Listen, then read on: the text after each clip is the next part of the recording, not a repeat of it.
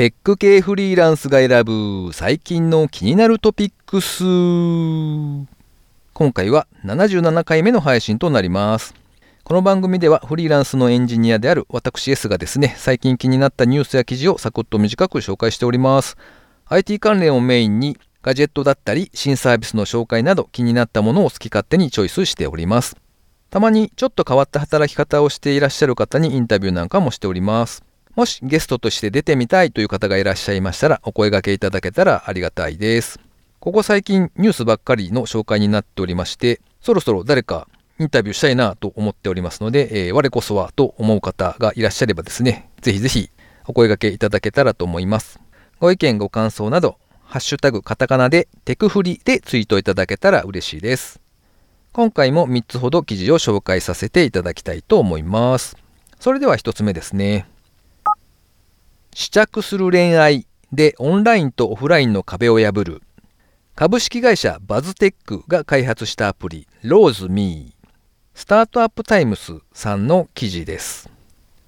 1時間のデートで恋愛の試着ができるというマッチングアプリがローズミーですね。ローズは ROSE、バラの方のローズですね。ミーは ME、私ということで、ローズミーというタイトルが付けられているそうです。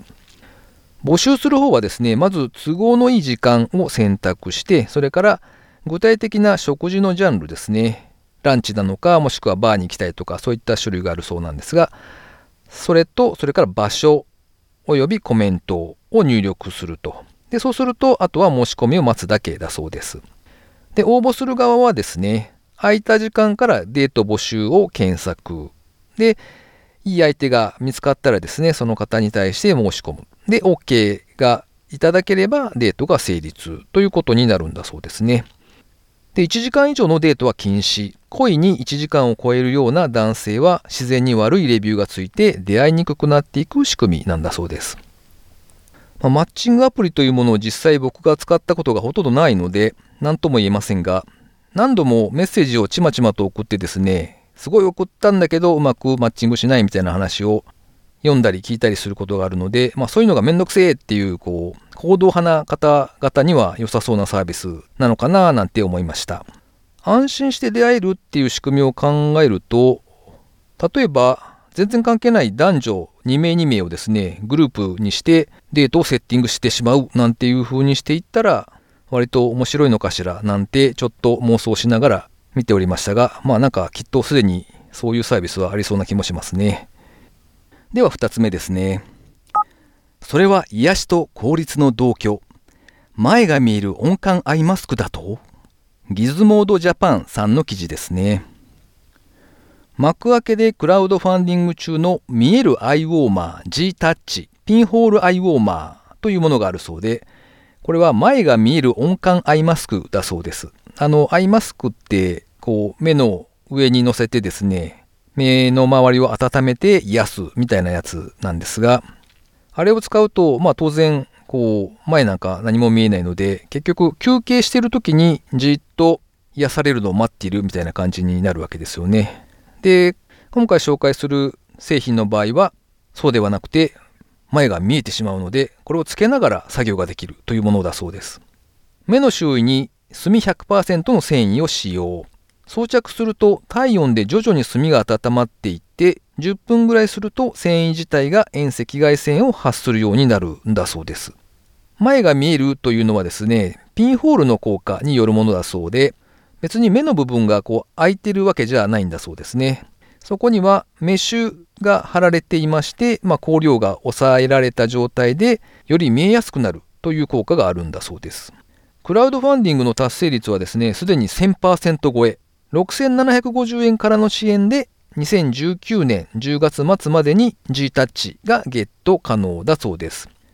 ちなみに一般販売予定価格は7500円に設定されているようですね。2年ぐらい前ですかね、えー、老眼が始まりまして、えー、さらに目の疲れがひどくなっていっている気がしております。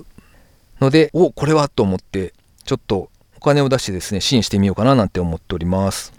普段なんかあの、小豆が素材として入っているですね、アイマスクみたいな、その温めるやつをたまに使うんですけれども、わざわざ電子レンジでチンしないと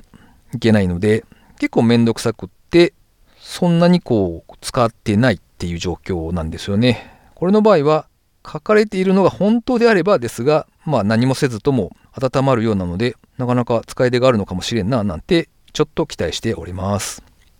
では3つ目ですね。AR グラス時代の突入を予感させるサングラス型のスマートな AR デバイス、Norm Glasses。bouncyさんの記事ですね。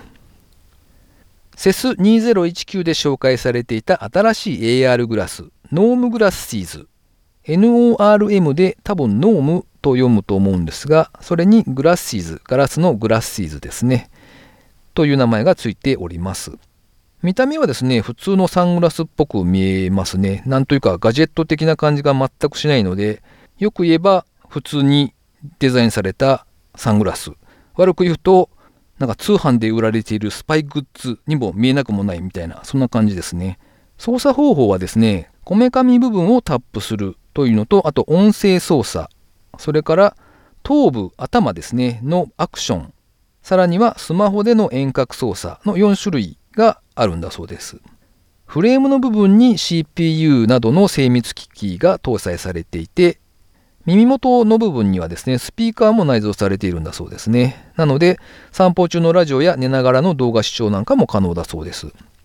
キックスターターにてクラウドファンディング中で、送料込み369ドル、約日本円で3万9000円ぐらいですね。ぐらいで入手が可能になっているようですね。2020年の3月に発送予定ですね。実際にキックスターターの詳細のページを見に行ったんですけれども、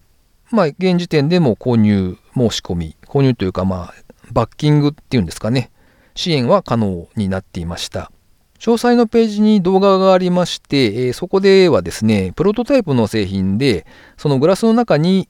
動画を出している。で、それを見ているような、そんなシーンも映されていまして、まあ実際に物が着々と出ているようだなというのは見られるページになっていましたね。多分装着すると目の前に半透明のスクリーンみたいな感じのものが現れてそこで動画が表示されているっていう風になるんじゃないかなと思います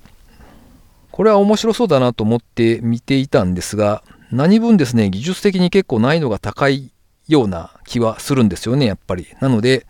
おそらく予定がずれたり伸び伸びになったりとかもしくは最悪ですね結局作れませんでしたみたいなそんな可能性もあるんじゃなかろうかしらと思ってちょっと二の足を踏む感じですね。クラウドファンディングだとやっぱりそのあたりのリスクもあるので、なかなかこう実際にお金を払って支援するっていうところはちょっと慎重になっちゃうかななんていう気がしております。とはいえですね、随分昔に出て、おこれは未来だと思ったあの Google グラスがなんかよくわからないんですが、だんだんとしょんぼりした感じになっていってしまって、そんな中で出てきているので、なんというか、こう再び盛り上がってくれたらいいななんてことを思いつつ記事を読んでおりました。ということで今回は以上3つ紹介させていただきました。では最近番組にいただいたコメントを紹介したいと思います。フォルテさん、いつもおなじみ、フォルテさんからまたコメントいただいております。ありがとうございます。テクフリ76回、家市場面白いサービスですね。こういう需要にマッチするサービスが作れたら、なんて思っちゃいますね。リモートでの作業環境、こたつの辛さはわかる。たまに布団を剥がしたこたつで作業しますが、定期的に腰が痛くなるので、ストレッチとかやってます。わら。そうなんですよね。結局ですね、こたつで長時間というのは相当辛いだろうなと思って、なんというか、たまたま見つけたというか、家で眠っていたですね、折りたたみ式の簡易テーブルとしょぼい椅子みたいなのを見つけてですね、それを使って作業をしておりました。とはいえ、椅子もですね、結構硬い感じがあって、しばらくするとお尻が痛くなるっていうのを繰り返しながら、ポモドーロタイマーをセットしてですね、こまめに休憩を取りながら開発をしたっていう感じですね。えお次は、もちふるさん。またまたコメントをいただきました。ありがとうございます。テクフリ76拝聴中。キックボード懐かしい。小学生の時に坂道走ってブレーキが効かなかった思い出。笑い。あと当時保管場所に困ったな。コンビニとか行く時も盗まれやすいので、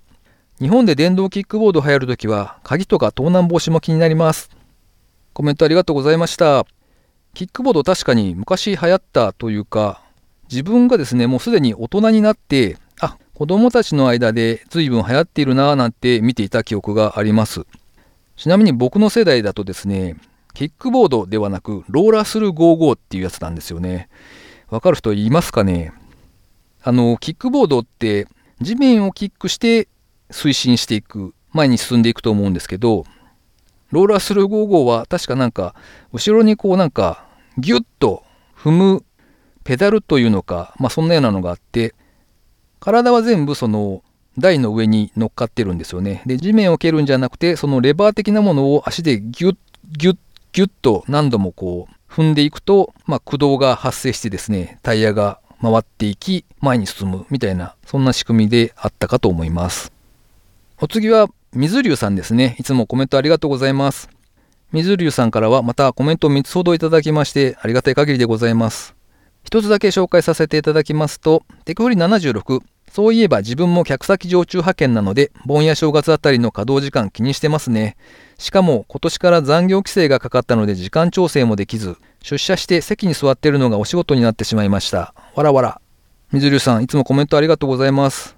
客先常駐っていうか、まあお客さんのところに行くってなると、結局のところ、その入ったお客さんのスケジュールに合わせないといけないので、なかなか自社とのすり合わせだったりとか、結構めんどくさいですよね。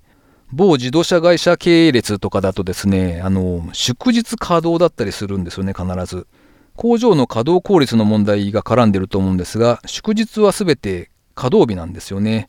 で、お盆と正月あたりがえらく長く連チャンの休みが取られているっていうような設定になっておりまして、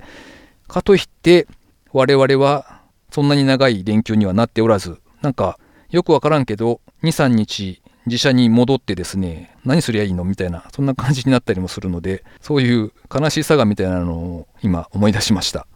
そういえば、水流さんは、しがないラジオにも最近ゲストで出演されていらっしゃいまして、なんかいろいろ転職活動をされていらっしゃるようなので、さてさてこの先どういうふうに動かれていくのか、すごく興味深く見守っております。頑張ってください。また、お仕事募集みたいな何か告知をされることがあれば、できる限り協力できたらと思うので、お気軽にお声掛けいただけたら嬉しいです。水流さん、いつもありがとうございます。というわけで最後に個人的な近況なんぞをいつもお話ししておりますが、えー、皆様お盆休みはいかがですか、えー、我が家はと言いますとですね、子供たちが中学3年の娘と高2の娘がいるんですけれども、奴らがですね、まあ部活があったりとか、受験のためのオープンキャンパスみたいなイベントがあったりとかですね、そういうのがあって、なかなか旅行なんかにも行けなかったりするんですよね。で、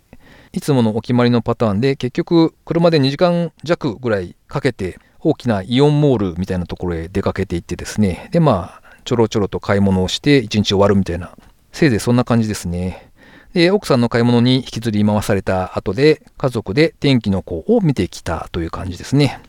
あ、そんなに見たいなと思ってなかったんですけど最初たまたま NHK の朝のニュースの中で新海監督と高瀬アナのインタビューがあって、それを見てたんですよね。そしたらまあ、前作の君の名はの時にですね、新海監督がまあ、いろんなバッシングを受けたんだそうですよ。で、次の作品を作る時にどうしようかなってこう結構悩まれたそうなんですね。過去のバッシングを踏まえてですね、そういったことにならないように考えて作るのか、なんてことを考えてたんですけれども、いやいや、よりもっと激しいものを作らねばみたいなことを思ったそうで、なんてことをおっしゃっておりまして、おこの人めっちゃ強いなと思って、すごい感心しながらそのインタビューを聞いていたんですよね。で、まあ映画の方もですね、あの、絵が綺麗っていう定評もありますので、まあ大きな画面でですね、見るのもいいななんてことを思って、せっかくなので家族4人で見てきたという感じですね。まあ映画館までですね、行って、きちんとお金を払って見たということもありまして、さてさて、今回天気の子の興行成績はどうなるんだろうなというところがちょっと気になる今日この頃でございます。今回も最後までお聴きいただきありがとうございました。ご意見ご感想などありましたら、Twitter で、ハッシュタグ、カタカナでテクフリでコメントいただけたら嬉しいです。また、ポッドキャストアプリでこの番組を登録っていう風にしていただくと、毎回自動的に通知が届いて便利でございますということでお勧めしておきます。暑い時期でございますが、皆様も元気にお過ごしいただけたらと思います。それではまた。